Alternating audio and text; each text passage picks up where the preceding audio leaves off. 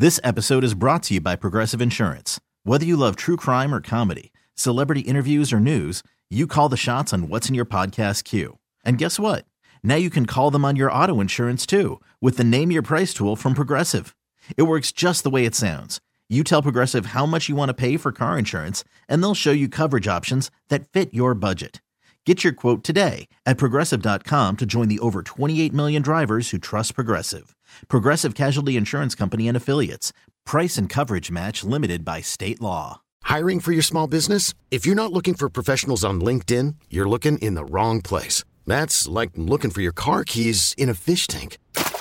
LinkedIn helps you hire professionals you can't find anywhere else, even those who aren't actively searching for a new job but might be open to the perfect role. In a given month, over 70% of LinkedIn users don't even visit other leading job sites. So start looking in the right place. With LinkedIn, you can hire professionals like a professional. Post your free job on linkedin.com slash recommend today. Hi, everybody. Welcome back to BXB, the Yankees podcast from Odyssey and WFAN, along with Keith McPherson. I'm Sweeny Murti. We're officially into full off-season mode with the World Series over, Keith. Uh, and the Yankees kind of started the ball rolling for us with the press conferences last Friday. Brian Cashman, Aaron Boone. I was there, took in some of the answers. I know you um, listened and watched as well. So uh, let's start with your thoughts, first of all. I, have got some thoughts and ideas, Keith. Um, but I have a feeling that there are a lot of unsatisfactory uh, answers based off of what came out last Friday.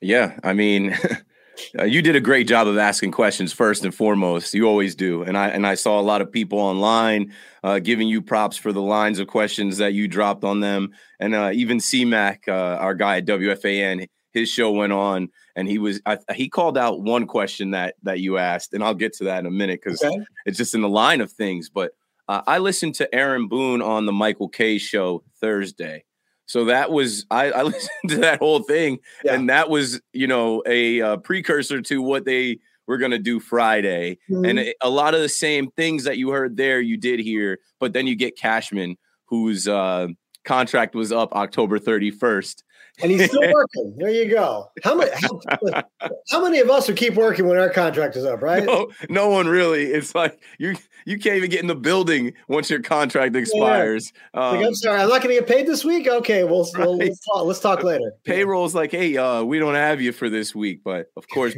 I, I've said this since I got on WFAN. I said that's Brian Cashman's job until he doesn't want it. it seems to be the case right now. Yeah, and it seems like he wants it. And like I, I've told you this plenty of times, uh, there are no outward signs of any any um, any friction between Hal Steinbrenner and Brian Cashman, between Brian Cashman, and Aaron Boone. And it's not just, I think we have a tendency to think that this one person this job oversees and rules all. And it's it, the way it was explained to me just very recently, too, was this is a very big group that works together.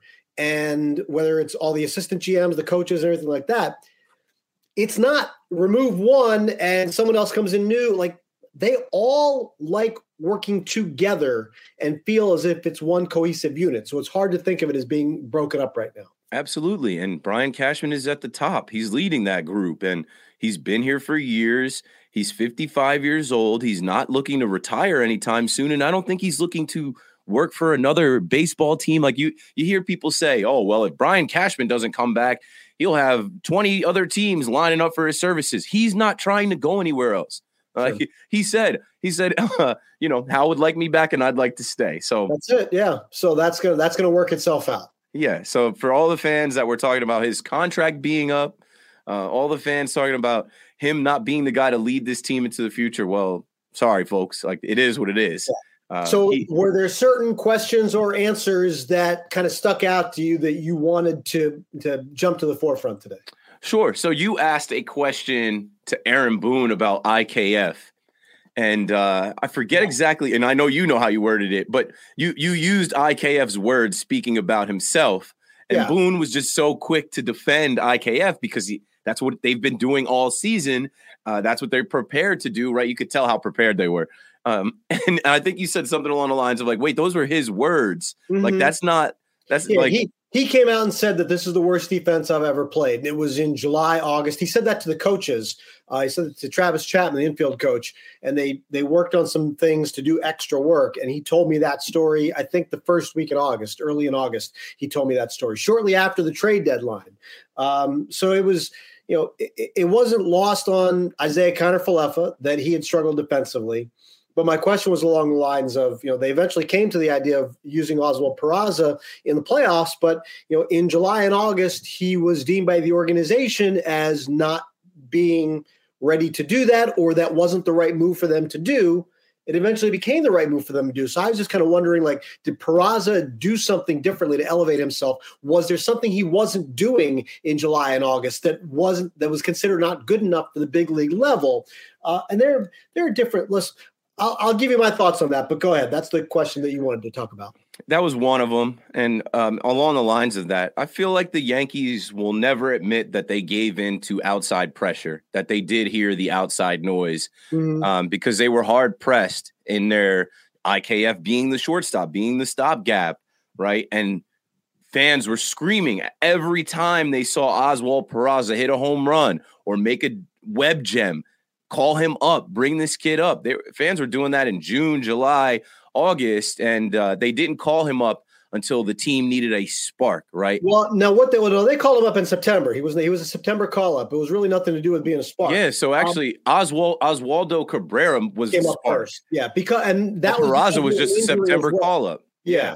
Cabrera came up because the, you know I think the Benintendi injury is what caused Cabrera to come up and move into different spots. Uh, I could be wrong in the timeline there, but um, you know I, I, think when it came down to Peraza, and I was getting this, I was getting mixed signals from people outside the organization who were watching Peraza. Said, "Look, he's he can play shortstop in the big leagues. Uh, he'll figure out how to hit." And for the Yankees, I think there was some trepidation because you had about a two month window here. And if he struggled at all, um, it would have been hard to pick him back up off of that because there were inconsistencies in his game that they were um, trying to to fill out throughout the final part of the AAA season. Well, you know, using Jeremy Pena as an example, you know, he, looks great right now, right? MVP of the ALCS and the World Series. You're thinking, well, this could have been your Oswald Peraza. Pena struggled mightily in July and August of this year. He had a big slump in July and August, and that's something that he had to overcome. Now he had the luxury of doing it because he had a full season. If you have about 50 games and say, here's a shortstop, and he struggles for the first 10 or 15, you don't have a lot of rope to to keep kind of getting him through that. And I think that's at least part of a concern. I'm not saying that's the right answer to not do it, but I think part of a concern is that you were dealing with less of a timeline there for a kid who had not played in the big leagues and still had, in their minds, some inconsistencies to his game.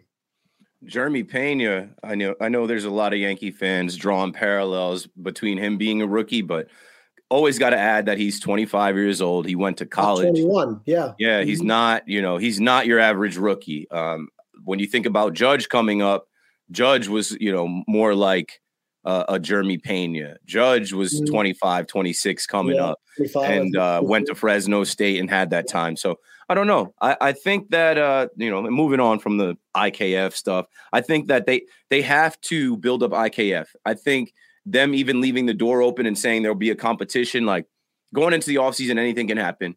They're gonna check on everything. Maybe they're able to deal IKF. Maybe they love IKF and want to keep them. Maybe they let Peraza battle for the spot. Maybe Volpe gets some reps in there. I don't know. Moving on from IKF, though, is Josh Donaldson. They're married to him.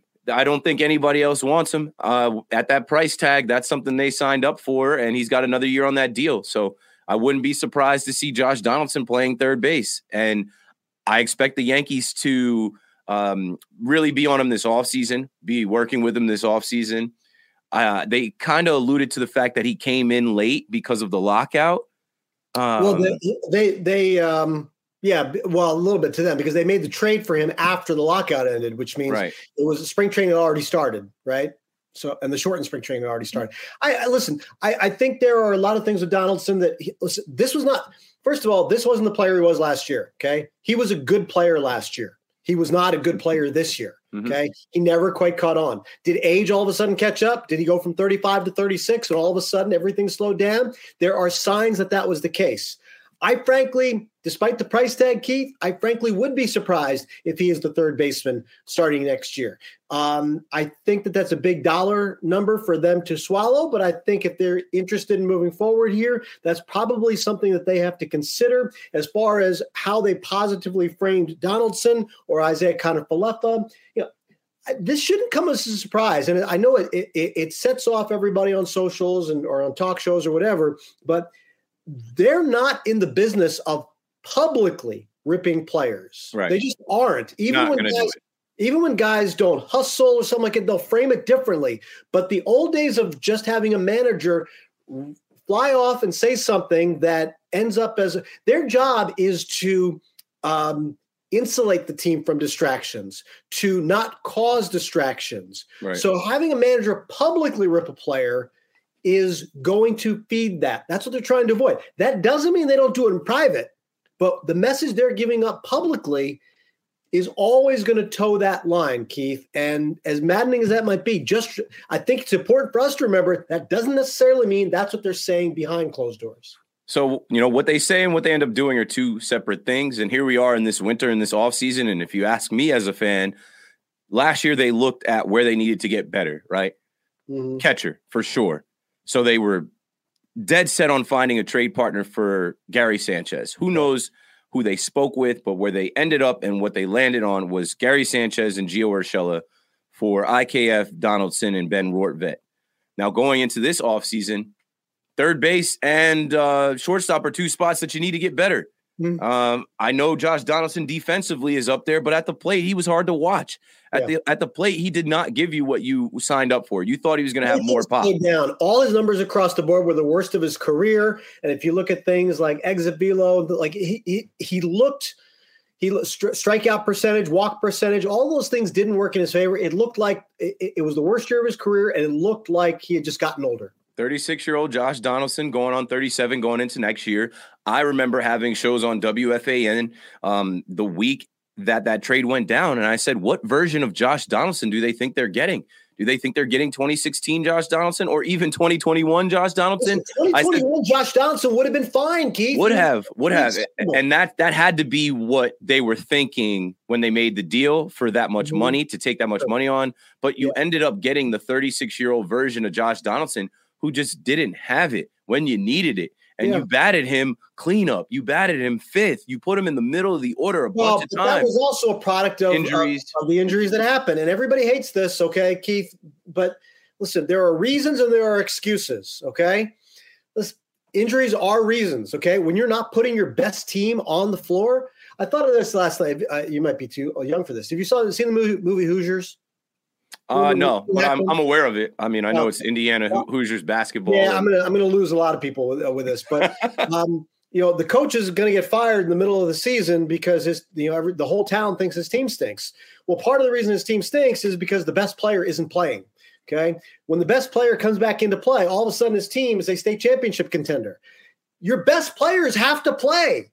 And as a general manager in this league told me one time, there is no contingency plan for your best players. And I'm sorry if you think losing DJ LeMahieu and Andrew Benintendi to injuries are excuses, but it is a reason, and it is a legitimate reason. When you're putting subpar play, it's if those two players were healthy, they would not be sitting on the bench. Your best lineup would not be with those two guys on the bench; it would be with them in the lineup. So when you are putting a an inferior lineup on there, I'm sorry, it's not going to be as good.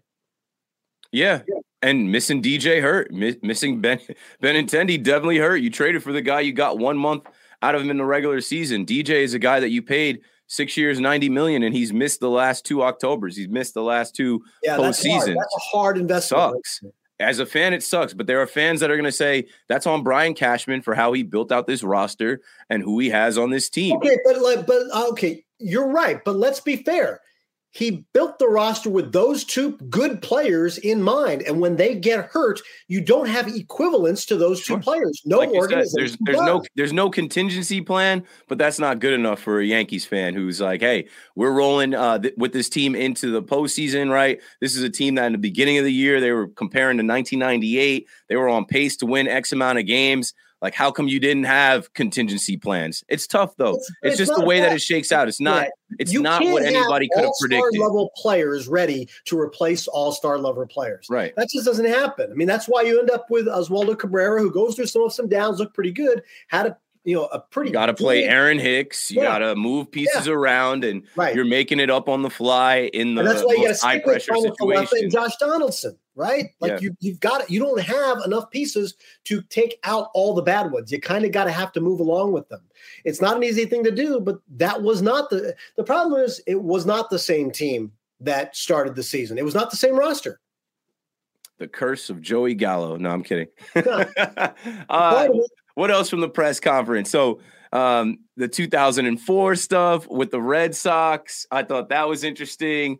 And Cashman's response, I know he he was so prepared for that. Uh, you know, to tell people like, eh, you know, you need to look inward or something. He said about like if if you have a problem with that, like of course we all have a problem with that but like that wasn't you know that wasn't as big of a thing. It it was a bigger thing to the fans. Of course. Yes. The players i don't think that really affected them.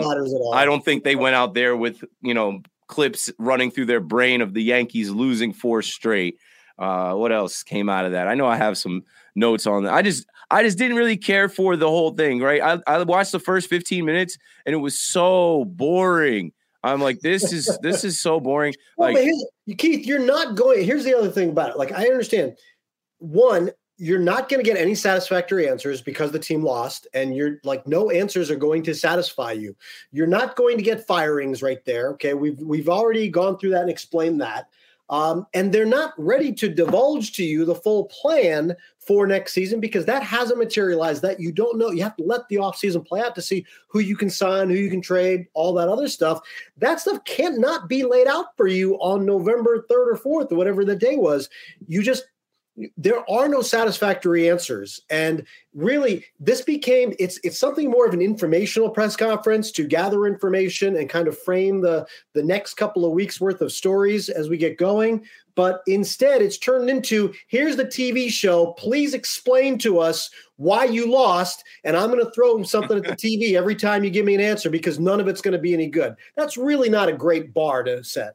Yeah no nothing is is going to be good enough in um you know this postseason day off from the World Series, speak for yourselves press conference. And, uh, you know, I don't know. I, the things that I got out of it, other than that, uh, they talked about the three true outcomes with Cashman, and they said that the Yankees lead the league. And I don't know who asked that. Um, I can't remember, but I have a note about like how Cashman responded to like, like what's the three true yeah. outcome yeah. rate? Not, yeah, right. like, yeah. Is that a metric that like baseball is using now? What teams right. lead in the three true outcomes? We all know the three true outcomes. We didn't know that there was a stat for like who had the highest rate.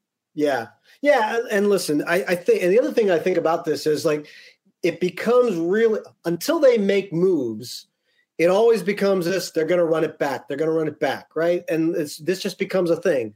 And it's really not a thing it's just that you know you and I are speaking on November seventh. Okay, yeah, the team is the exact same on November seventh as it was because you you haven't made any moves yet and nothing starts yet. You know, it is a long off season, and this is not NFL free agency where it lasts a week or NBA free agency where it lasts a week and you've got to pounce on guys. This is a much longer off season plan, and they're not going to divulge to you we're going to sign this guy, that guy, that guy. So it does give the impression that you are using the same thing. But use your brains and look at every other off season. They don't simply run it back. Okay.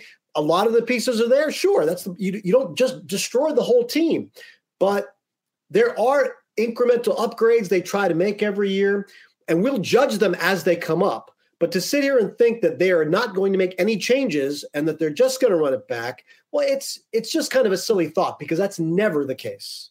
And I think they expressed how close they do feel. Close isn't good enough for the fan base, but they were one of the last four teams standing. Uh, again, a, a, season where they could have won 100 games. They were a game away from uh, being another 100 win team, and they won the division. They don't win a division every year. Um, they they did win a division, so I think they feel like they're close. When I listened to Boone talk to Michael Kay, he emphatically said, "No, No, no. When uh, Kay asked if he if they have if they have to blow this thing up, if they have to rebuild the team, no. And I don't think that they need to rebuild the team. But we all know what this offseason is waiting for. Is Judge going to be a Yankee or is yeah. Judge not going to be a Yankee? And then what happens after that, whether he stays or whether he goes? And the last thing that came out of the press conference that kind of had me scratching my head trust the process. Cashman talking about, you know, not firing guys or not uh, moving on from guys because of the results, but like believing in guys that have a good process. I guess you know they show up to the mm-hmm. ballpark, mm-hmm. Uh, they're in the meetings, they're doing the right things. And I know Josh Donaldson is one of those guys. We always hear that he's taking extra swings, he's doing extra things. IKF, we know he's out there. You know when he got demoted in in the uh, postseason, he's out there taking extra ground balls. We know that their process is there we would hope that their process is there. They're pro ball players. Part of being a pro ball player, you you need a, a, certain level of process to do what you do. But at the end of the day, this is a results driven business. Everything is based off results. In every other profession, you don't get to say, "Hey, well, I showed up to work on time. Uh, I you know I did X Y Z." But we didn't improve. There was no progress. We didn't hit our markers or our goals. But that wasn't about the players, okay? And that's the question that I asked. It was more about the front office and how they do things and the coaching staff, things like that. Because there are turnovers at times with the coaching staff, with the medical staff, training staff, everything. But you know, inside the front office, like how are they measured? And so that's what was his response about process. Although I guess the, the follow-up that I, I didn't get to was the idea that, okay, you know, you here's the thing, pro, like bad results can come from bad processes. And if that's all lined up, then then yeah, then you then there are changes made. But he gave an example of Nick Swisher, who the Yankees traded for in 2008 off of a very bad season in Chicago. Underlying numbers told you that he was not this bad, that he was the exact same player he was the year before. There were certain things with bad luck and certain things, you know, he if he maintained his process, he would bounce back off of that year. And I think that's part of the things with player evaluation. Um, but I, I think overall, there's, I think we're all just trying to peek behind the curtain, and they're not in the business of pulling the curtain back. And it's really hard to sit here and judge how they do it and what they do and how successful they are at that part of it when all we can judge it on is the wins and losses on the field. Now, mind you, you talked about Keith being close. Okay. Close is a thing, okay, because they are closer to the World Series than they are a non playoff team. Right. And that's important because I think there are too many people who just want everybody gone because you didn't win the World Series. And that is uh, an antiquated way of looking at it.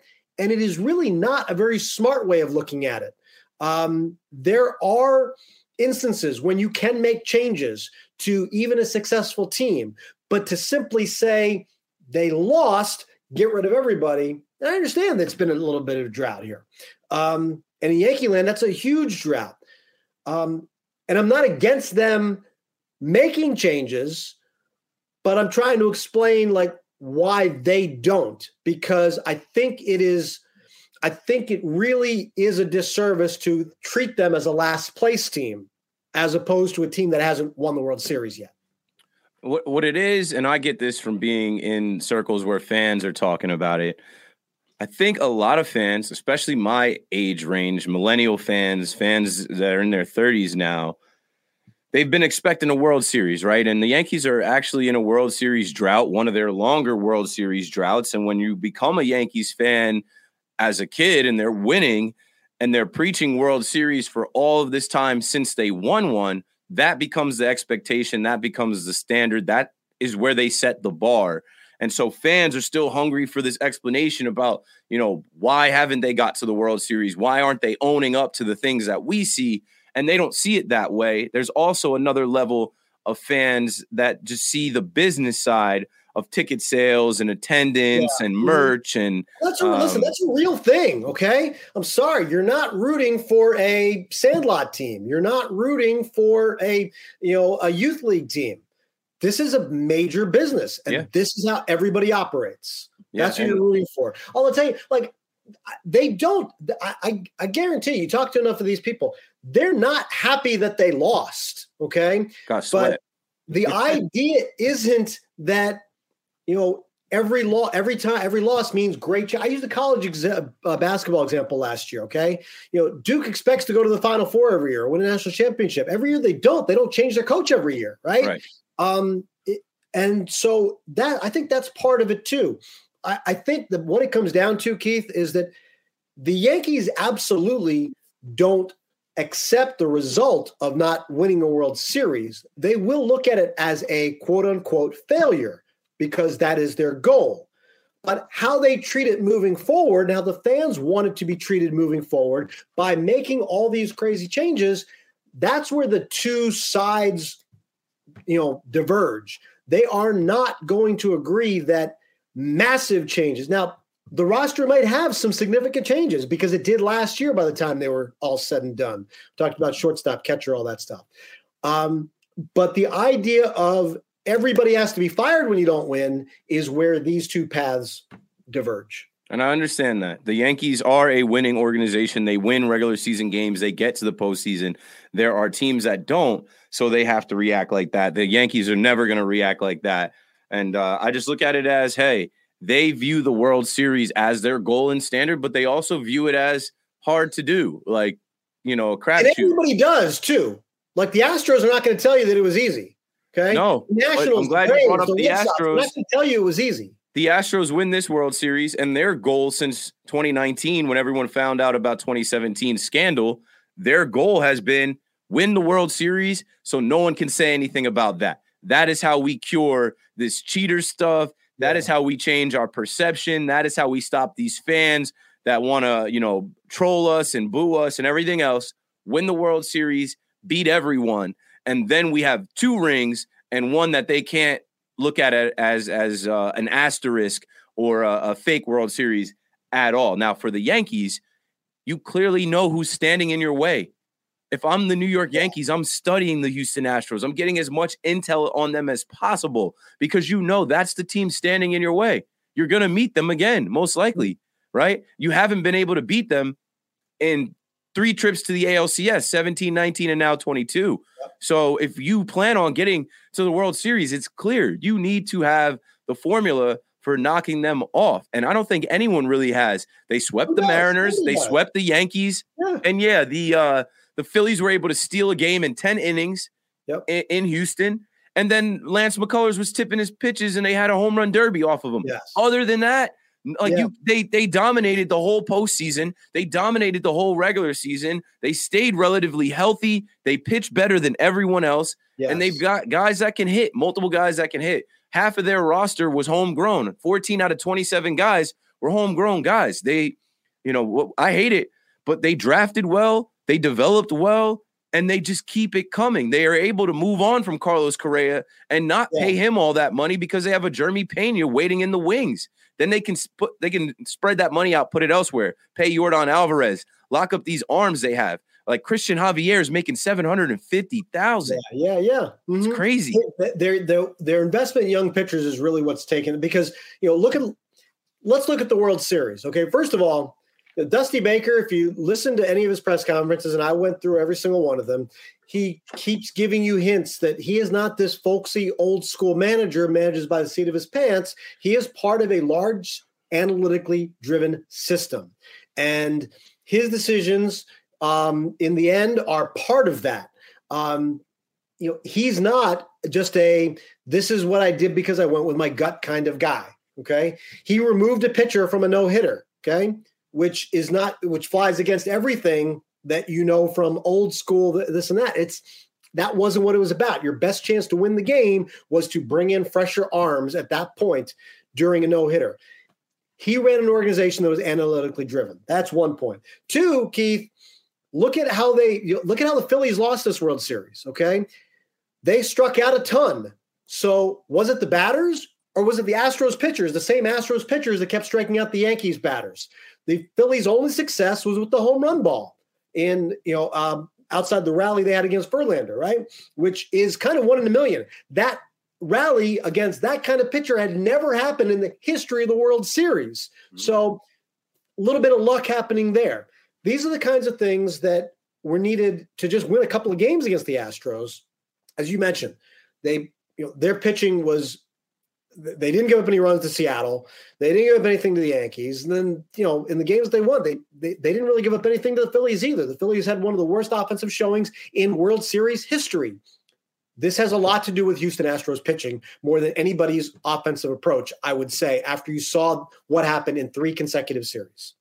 I said they pitch better than everyone else. They are baseball now. People are debating whether they're a dynasty or not.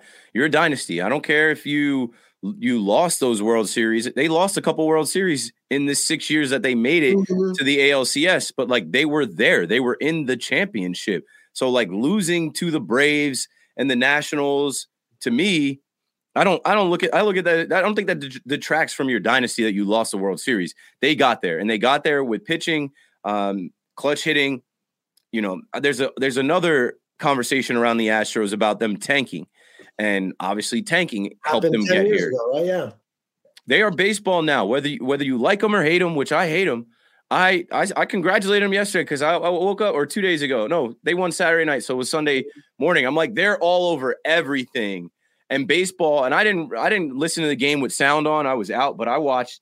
And uh, someone tweeted that you know Major League Baseball, whoever was calling the game, it's like there's a um, initiative by Major League Baseball to get fans to move on from 2017. Forget about the cheating scandal and the camera in center field and the trash cans. Yeah. That's in the past. I don't that think doesn't matter. I think it's just part of the storyline because that's all anybody like. The reason everybody, every baseball fan who doesn't like the Astros doesn't like the Astros is because of the cheating and so the tanking. It's so, part of the, it's so it's like if you look at these guys over the last decade plus, they tanked to get some of the best players, some of their core players that they won with, that they also cheated with. You have the trash can scandal, but then there's also the rumor of the buzzer scandal. They didn't really research that. And then this is the last thing I'll say on it so we can move on. This team is able to succeed again because they weren't properly punished, right? They lost draft picks, no players were suspended. Um, they they they had a, a five million dollar fine, right? Yeah. So when I say they are baseball now, the last ten years of baseball is a story on how the Astros lost 103 games. They tanked. They got top picks to build their core. They made the right moves to bring in guys like a Justin Verlander or even a Gerrit Cole when they had him. Uh, but then they also didn't have to pay George Springer or Carlos Correa. They had the talent waiting in the wings and they are able to get back to winning a World Series uh, two years after we found out that they cheated five years ago. This is a this is a story about how modern day Major League Baseball is. And when I look at the Astros, I, I don't know who's going to knock them off, but I hope it is the Yankees. I hope the story keeps going and the Yankees figure out how to match up with them, how to go toe to toe, because they look like they're going to keep winning for a while. Yeah, like well, this isn't over. Like this could oh, be yeah. for the next decade. Everything and their pitching is lined up that way. But I'd, I'd say the only thing I push back on against calling it a dynasty, Keith, is that my personal belief is that you have to win back-to-back championships at some point to be considered a real dynasty. The Giants from a decade ago never defended successfully defended their World Series championship. They won in 10, 12 and 14, right? Right. They didn't win back-to-backs if I think of dynasties, I'm thinking Green Bay Packers, you know, Celtics, Lakers, all those things, Steelers. Back to backs are part of it. Okay. And all the Yankees.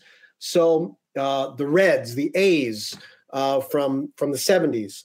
Just doesn't happen anymore. I well, love I love the parity in baseball. That's why I can't call it a dynasty okay, until you win back to backs. They are a the dominant. Closest team. thing we'll They're see they're a dominant the team. closest thing to a dynasty. Yeah, that's yeah. Listen, and you're allowed to. You want to call them that, you can. My own yeah, definition. My own definition is you have to win back to backs at some point, but they're incredibly dominant. They're the team that they might win back to back coming up.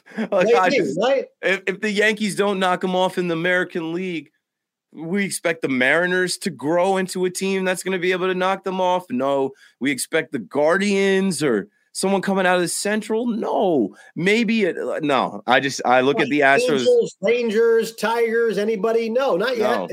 listen, everything's going to go through the Astros, okay? Mm-hmm. it's going to happen again next year too. But I, you know, kind of if we go back a week when the Phillies were still, you know, just the National League champions and pushing the Astros a little bit, you know, you think back to um, some of the people that we know from what you call, you know, Yankees South, Rob Thomson, Kevin Long, a big part of this. Okay. Thompson pushed all the right buttons in getting the Phillies to the World Series, right? Between the Cardinals series and the Braves series and the Padres. And then all of a sudden he's getting roasted for taking Zack Wheeler out uh, mm-hmm. for the matchup against Yordan Alvarez. When that's what moves like that actually got him there in the first, got him to game six of the World Series. So in that instance, the move didn't work. And it comes back to this idea. And part of what I asked Aaron Boone about, like, you know, about processes too, like, this is about outcomes. Okay not the moves. Right. Nobody questioned the moves a week ago when they were getting them to the World Series, but the outcome is different in game six. All of a sudden, it's like, why are you doing that? I guess that's just how we're conditioned to look at it as fans because we don't have to deal with the hypotheticals of what we would have done. It's just what happened and how are we dealing with it. So, like, to me, I guess my point, Eric, bringing it back to this is this is no different than any the any Yankees moves or any other moves. He made a move that eventually didn't work. And now that's something they have to live with. He knows his guy, right? And he's supposed to know his guy better than anyone else. Any fans and and fans know they knew Zack Wheeler historically. Just you know that that was the move. That, like it didn't work out, like you said. But Zack Wheeler getting up there um, in pitches and that part of the game, I forget exactly where it was, but I know I remember seeing yeah, Phillies fans, pitches, five and a third innings. Yeah, Phillies fans were saying, yeah, well, you know, Zack Wheeler's got a tendency to give it up when he gets to this point or that point. And, you know, Rob is managing with the game on the line and using what he knows about his guy and not thinking like, this is the World Series. I'm going to let him champ it out. Like, no, he's trying to avoid a mistake letting him champ it out. Instead, you go to a fresher arm. The fresher arm doesn't have it. But That's aren't those the same things you and I talk about with Aaron Boone and his decisions all the time? We just watch them more closely and they matter similar, more. Similar, similar, but they, they're closer to your heart. That's why you react. Yeah, I guess. I just I'll never get over uh, Clarke Schmidt being the new Mike King. Like I think they wanted him to be Michael King, and he just never was. Well, uh, because, because and then even the order, like you go to you go to Clarke Schmidt over Lou Trivino, and then you take Cole out of the game and go to Lou Trivino. I'm like, I like, mm-hmm. I don't even want any more pitchers from the Oakland A's you know, it's funny too because one of the things that Thomson used as an explanation about bringing in Alvarado was he needed a strikeout there, and he just that was the his, that he thought that was his best opportunity for a strikeout, not a fly ball that was going to bring in a sacri- you know sacrifice fly. Yeah, one out situation is different than with two outs. So there's just these little things that make you you know if there are two outs in the inning, I wonder if he makes that move. I don't know if that question was asked, but he's you know he needed a strikeout in that spot, so that's a little bit different. The other thing with me, Keith, is you know Kevin Long is a terrific hitting coach, right? Um, I, and I'd like to actually see if we can get him on here at one point. But if you, he's taken four different teams to the World Series.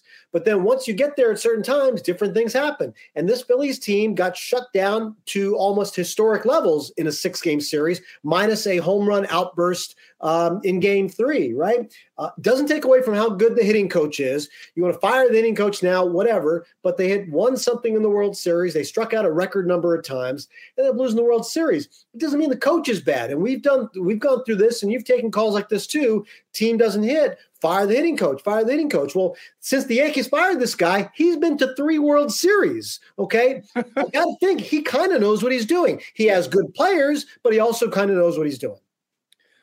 It's just looking for a place to place blame. The hitting coach doesn't get any at bats. Sure, they all work with these guys. And I don't know. I never was a big like fire all the coaches. That's what the Yankees did, okay. right? You yeah. know, oh, we're bringing back Aaron Boone, but we're going to give them all new coaches. And what did that do? I guess it made the team better during the regular season. They were able to win the division, but they still had some shaky months. And then when they got to the postseason, they were strikeout kings. When they got to the biggest moment of the season, they couldn't come up with the clutch hits. Is that the hitting coach's fault? No, but you know, people yell fire him. So I don't know. I think it's always just a, a, a round of finger pointing and people being upset and emotions. But I'm I've never been the type to blame a hitting coach. I, I think that all of these guys are professional hitters. They made it to this point. You either have it, have it or you don't. And sometimes you just got to tip your cap to the pitching. Sometimes the pitching is better, right? I, when I saw Cristian Javier no hit the Phillies, I'm like, I saw this. I, I, I seen this before. I they he did this to the Yankees. Like, I'm not surprised. You know what the Astros did? They ran it back. That's what yeah. they did. Yeah, they ran it back. And you know what? It, last year they didn't have Verlander and they came up short. This year they have Verlander and they were able to use him twice. And the second time around, he had it. Yeah. You know, I it's just you can't call it. That's you know, you can't predict baseball. That's just how it goes. But I think that they're better prepared than most teams. I think they pitch better than most teams for sure.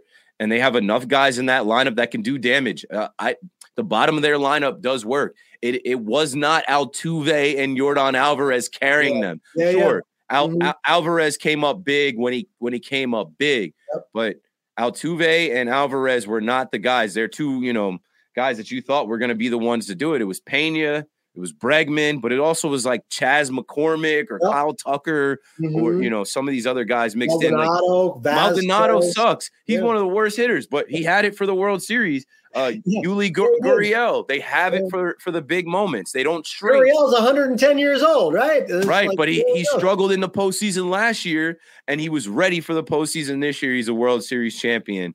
Um, those guys are are not going anywhere anytime soon. So You want to bring up Gurriel? I want to talk, think. It makes me think of the barbershop scene in Coming to America, where he's talking about Joe Louis. Joe Louis, 145 years old. Uh, that makes me think, uh, I uh, know you- that one. Uh, oh, thanks. That's good.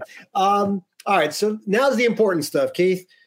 Aaron Judge is officially a free agent. Mhm. It's official. Okay. Sunday morning, 9 a.m. Other teams could call him. That's in that window right now. Uh, other teams cannot sign him yet. That begins Thursday, 5 p.m. It won't happen that fast, but other teams can start talking money, and money will officially be on the table starting Thursday, 5 p.m., um, when the five day quiet period is up. Um, we saw the Mets make a little preemptive strike with Edwin Diaz.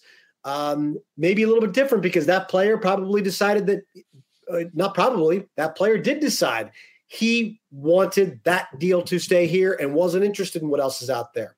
Um, Judge clearly is not there yet. So now we wait and see where Aaron Judge goes and how this free agency goes. I warned you last week. I'll warn you again. This is going to be a long time. And every day we're going to say, What are the Yankees doing? Guess what? It's not entirely up to them. I've got time. I'm in no rush. Let it play out. Uh, I've had enough time to think about what the Yankees would look like without Aaron Judge.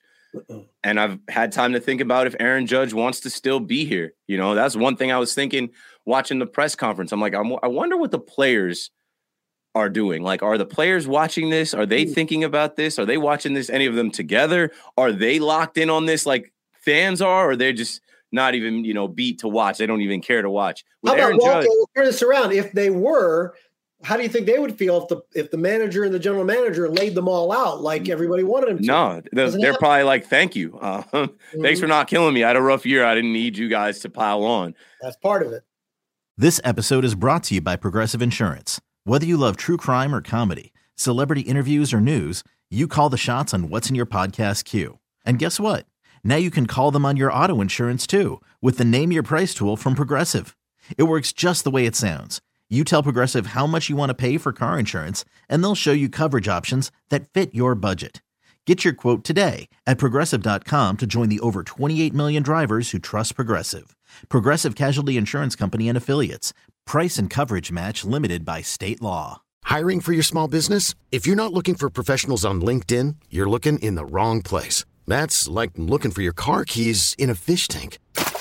LinkedIn helps you hire professionals you can't find anywhere else, even those who aren't actively searching for a new job but might be open to the perfect role. In a given month, over 70% of LinkedIn users don't even visit other leading job sites. So start looking in the right place. With LinkedIn, you can hire professionals like a professional. Post your free job on linkedin.com slash recommend today.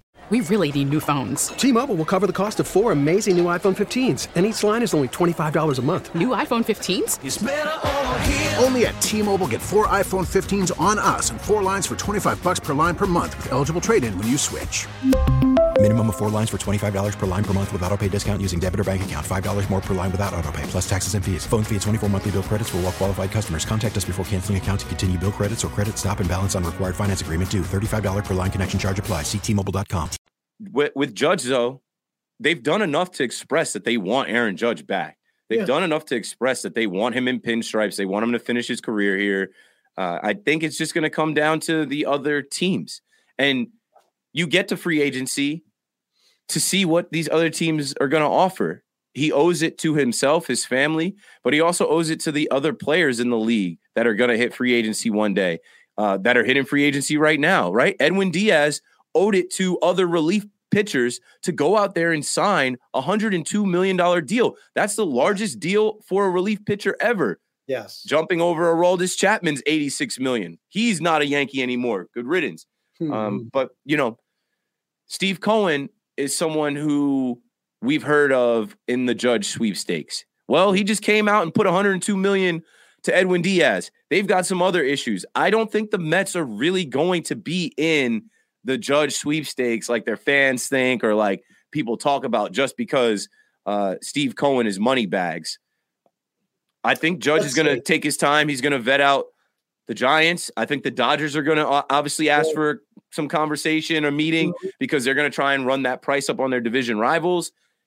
Who else uh, could come into play? I don't know. I've I, have i have been putting the Angels out there. I know it's not going to be the Angels, the Red Sox, maybe. I think it's really Texas a three-team race. Texas, Texas, they always have money. I think it's the Yankees, the Giants, the Dodgers in that order. And the the Giants have something greater than money. The fact that that's his team he grew up as a kid rooting for. He watched Barry Bonds, probably dreamed of being Barry Bonds, hitting the ball into McCovey Cove. But then the Yankees have that captaincy and that cachet of just like ending your career as a Yankee. He's already in line. Cashman talked about him having Hall of Fame numbers. It's like, hey, Judge, we're setting it up for you, bro. Uh, if you want to be the next in line to have a Paul O'Neill night, a Derek Jeter night, have a plaque in Monument Park, stay here and win a World Series yeah. and you already broke the home run record, like you're going to be that guy. Like that is going to be you. You will be immortalized as a New York Yankee if you if you sign and stay here. But I don't think I think this is the last thing I'll say about it. I don't think the Yankees are going to get into a bidding war. I think the Yankees have a ceiling. I think they they know what they want to spend or where they can spend, and I don't think it's the type of thing like Gerrit Cole where they had to go outbid the Angels, you know, and, and, year, and, yeah. and add another year. I think they mm-hmm. have they've had they've had a whole season to think about this, right? They put out that that extension offer on opening day. He declined. He went out and earned himself a lot of money. I think there's a ceiling on where they're going to go. And if the Giants are above that ceiling, they're they're going to thank him for his time and let him go if that's what he wants to do. Again, if that is what he wants to do, yes. Choice, okay, and yeah, money's probably going to be the number one thing here, but um, you know the Yankees will significantly up their offer. I think you almost have to look at. I scribbled down the number. I said, you know, three hundred for eight kind of has to be the bottom, right? Like nobody can probably get into this game if they don't offer him at least eight years, three hundred million, which is right. 37 and a half per year.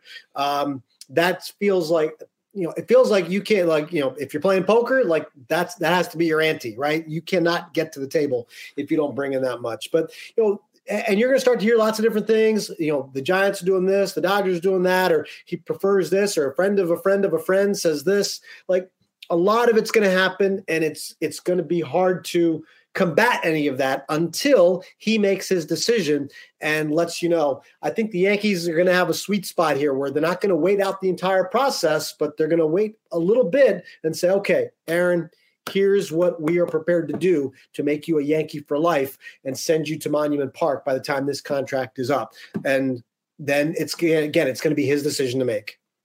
And I think, you know, it was good to see his wife ran in the New York City Marathon. Yeah. He was out there with Stanton supporting her. Like they're doing New Yorker type things. So for anybody out there that's saying um, Samantha Judge wants to go back to Cali, wants to go home. Yeah.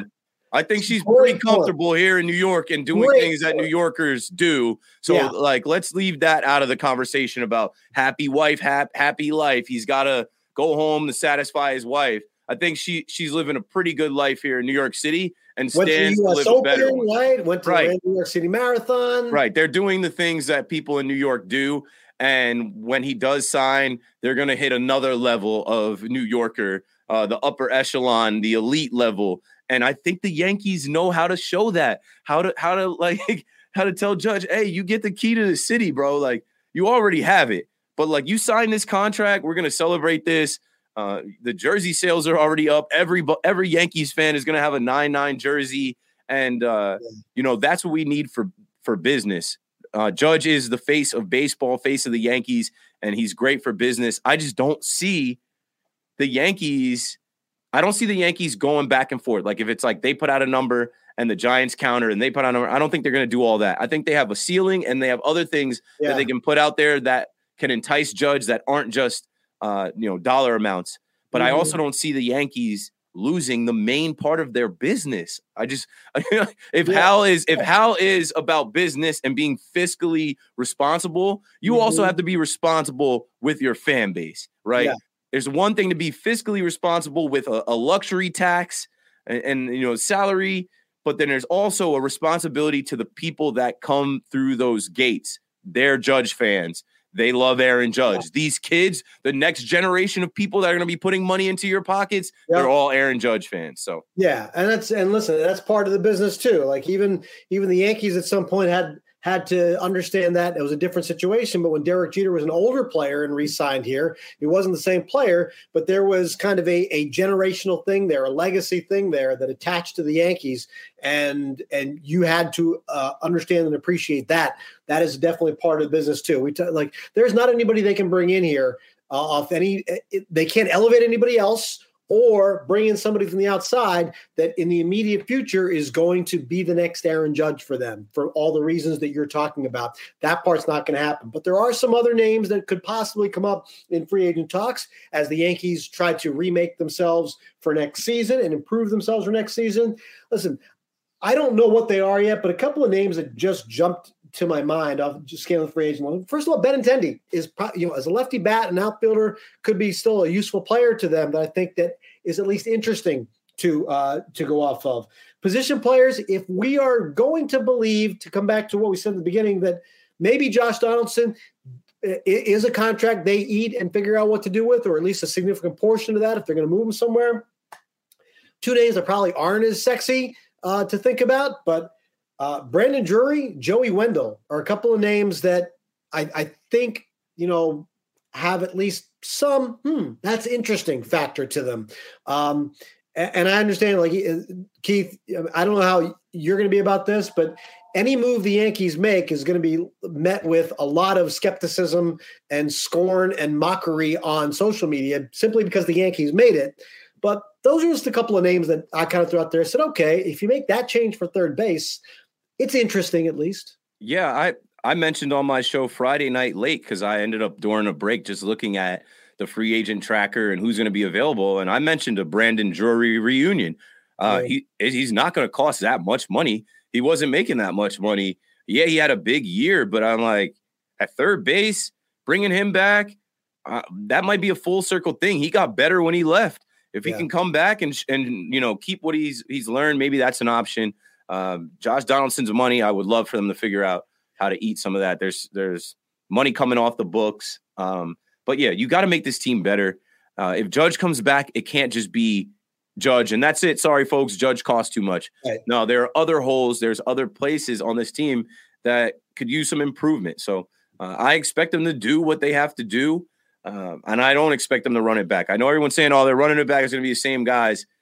It can't be. There's going to be some young energy involved, right? You hug your prospects to uh, not let them go elsewhere. Well, this is going to be an interesting spring training for a few of those guys. Some of those guys playing yeah. in the fall league, and then obviously the you know names that we we know and guys that we saw from Cabrera to Peraza to to Volpe. Um, it's going to be an interesting winter. I, I can't call it, but I know the Yankees. If this is what I'll say about the Yankees, they talked about making progress from 2021, which was one of my least favorite seasons in mm. recent time. But they use that as a marker, right? To kind of flex on what they did this year. Well, we went from being bounced in the wild card right to winning the division and making it to the ALCS. Well, what yeah. do you do for an encore? That's what I've been yeah. saying on on air. What do you do for an encore now? Because you got this close again, you can't go backwards. What do you do to make sure that you're in the American League Championship again and you don't get swept. You you yeah. need to you need to get back to that American League Championship series. We're assuming it's against the Astros, but this time around you need to be better equipped to win. Yeah, I, I like looking at the pitching list. Carlos Rodon's atop the uh, the free agent pitching list. I thought that was a guy that I, I think he was kind of in play at the trade deadline, but it didn't end up looking like anything serious ever happened. But he's a guy that I think uh, there was at least some discussion about in July, uh, and now he's you know he's a guy that could be a perfect fit as you try to add to the rotation. Even though pitching was not their problem, I do think that you're always looking to fortify the pitching, and that's not a bad place to start. Um, you know the uh, and the it's also what's really going to be key here too is thinking about what is DJ LeMahieu for you. Okay, are you going to you know, roll the second dice third baseman. Start him as second. Are you going to put him second and move Gleyber Torres? Please. I'm over the Gleyber experiment. That's something else I've been talking about. Like, go ahead already, right? I'm tired of seeing Gleyber with the puppy dog Gleyber face, like hitting his glove, putting his fist in his glove after he makes an error or, you know, a bad throw. Uh, I'm tired of seeing Gleyber just struggle at the plate where he'll get hot. I, I mentioned this Friday. I'm like, he got hot during the Aaron Judge watch, right? It's like everybody's mm-hmm. attention was on Judge. Gleyber had a game where he hit two home runs in the same inning. But Gleyber was going off when it wasn't about anybody but Judge. Mm-hmm. But then when we get to the postseason, where was postseason Gleyber? We've seen it in the past. Younger Gleyber had some postseason yes, moments. Where was it this year? He's cooked. He's cooked. And that's okay. Move on from him. You moved on from Gary Sanchez. You moved on from his best friend, Gio Urshela. I think he's next up for this offseason. Uh, and I think his value now is lower than it's been in the past couple years, where they did either you know take calls on him or check on him, but not move him. Well, his his value is down because he costs he makes more money now. Like like that's the reality of the business. Everybody is interested when you're in your first couple of years because you have team control and your salary isn't as high. As you start to make more money, you you are a little less desirable to the rest of the field because everybody can be interested in Gleyber Torres making, you know, $1 million. Mm-hmm. Um, not everybody can be interested in Gleyber Torres making $10 million. And that's the area that, you know, that's where the demand goes down. And it's not really equal or fair to say, you know, he's, well, they wanted him then, they don't want him now it's the, the money is absolutely a big part of the factor there too. Uh, and the Yankees have to have a decision to make because, you know, I think Brian Cashman alluded to this too. Like, you know, the player had some responsibility here. And why did he fall off? Well, he didn't come into shape in 2020 after the uh, after the COVID shutdown. Yeah, they did. Carried over to 21, and it, there, there was a snowball effect there. And maybe he's feeling it a little bit because he's already making some big money and he's a star in New York. Didn't and they? Con- didn't Cashman kind of say that in the press conference? saying, yeah, I did. Yeah. with with Boomer or uh, with uh, with Craig and Evan on Friday. Yeah. So if you're already kind of throwing Gleyber under the bus a little bit, then go ahead and move on from him, man. I, Rizzo is another one. I, I hope Rizzo comes back. We know he's going to opt out. They picked up Sevy's option. Um, I think Rizzo, and we all have seen this, is is pretty good friends with Aaron Judge, and I think their wives are friends as well. So I think for Rizzo, he's opting out. He's probably going to see how much he's worth out there, and I think he put together a solid year where his value is up. Yeah. But I also think he, he can come back if Judge is coming back. I think if Judge is coming back, Rizzo is going to want to be here with, with Judge. And I love how Rizzo carries himself as a Yankee. I love how he mm-hmm. talks in the media. I love how he plays. Like he was fine in the postseason, and uh, we just got to get him healthy, right? We got to make sure his back is good and some of those other things. But I think Rizzo still has it, and, and I'd like to see him back at first base. I don't think he gets enough credit for what he does cleaning up that infield um, at first base. He's uh, and his leadership is tremendous. I think we saw, you know, listen, guys with World Series rings. I think you saw it with Schwarber and the Phillies. You know, guys who have rings matter. And yeah. the Yankees used to have a, a a room full of those guys. They don't anymore. So Rizzo is absolutely an important factor there, and we'll see how he goes. Maybe just add another year onto the deal, kind of something similar to what CC Sabathia had when he had an opt out. Um, we'll see how that plays out here as they get going here. But a lot to talk about. So we'll be back, uh, you know, pretty frequently. I think we're coming back this Thursday, and you'll get us uh, at least once a week going through this off season as stories develop here. He's Keith McPherson. I'm Sweeny Murti. BXB is brought to you by Audacy and by WFAN. You can find it everywhere you get your podcast. Make sure you subscribe, follow, download, review, all that fun stuff. Our producer is Ryan Chichester. Thank you for listening, and we'll catch you next time. Something that I think a lot of us can relate to, unfortunately, is just how frustrating dating can be. Not that it has to be that way, but at times I think the potential frustration that comes from dating is very real, especially when you're swiping on apps and you're looking at these people where you don't even know if they're ready to connect at the level that you really would like to connect at. And that's why I want to talk to you about eHarmony, which really is the dating app to get someone who gets you. And they have a lot of tools to help you find a real connection, because I think that's what we're looking for a real, genuine, deep connection. So they have a compatibility quiz, and it's designed with questions to learn who you really are as a person in a way that might not come out of a typical dating profile. So a lot of the apps don't take the time to get to know who each and every person is. And then they have a personality profile. So once you take the compatibility quiz, you learn about your unique characteristics, desires, behaviors, interests, and habits, and then those that will match you up with the right person. So it's more than you're going to get out of a random one line answer that most of the apps provide. And really, eHarmony has helped millions of people find a truly authentic connection because that's what you're looking for someone who appreciates you for all of you, your quirks, your passions, your vulnerabilities, and more. Start a conversation on eHarmony for free today. Download the eHarmony app now and get someone who gets you. This episode is brought to you by Progressive Insurance. Whether you love true crime or comedy, celebrity interviews or news, you call the shots on what's in your podcast queue. And guess what? Now you can call them on your auto insurance too with the Name Your Price tool from Progressive. It works just the way it sounds. You tell Progressive how much you want to pay for car insurance, and they'll show you coverage options that fit your budget. Get your quote today at progressive.com to join the over 28 million drivers who trust Progressive. Progressive Casualty Insurance Company and Affiliates. Price and coverage match limited by state law.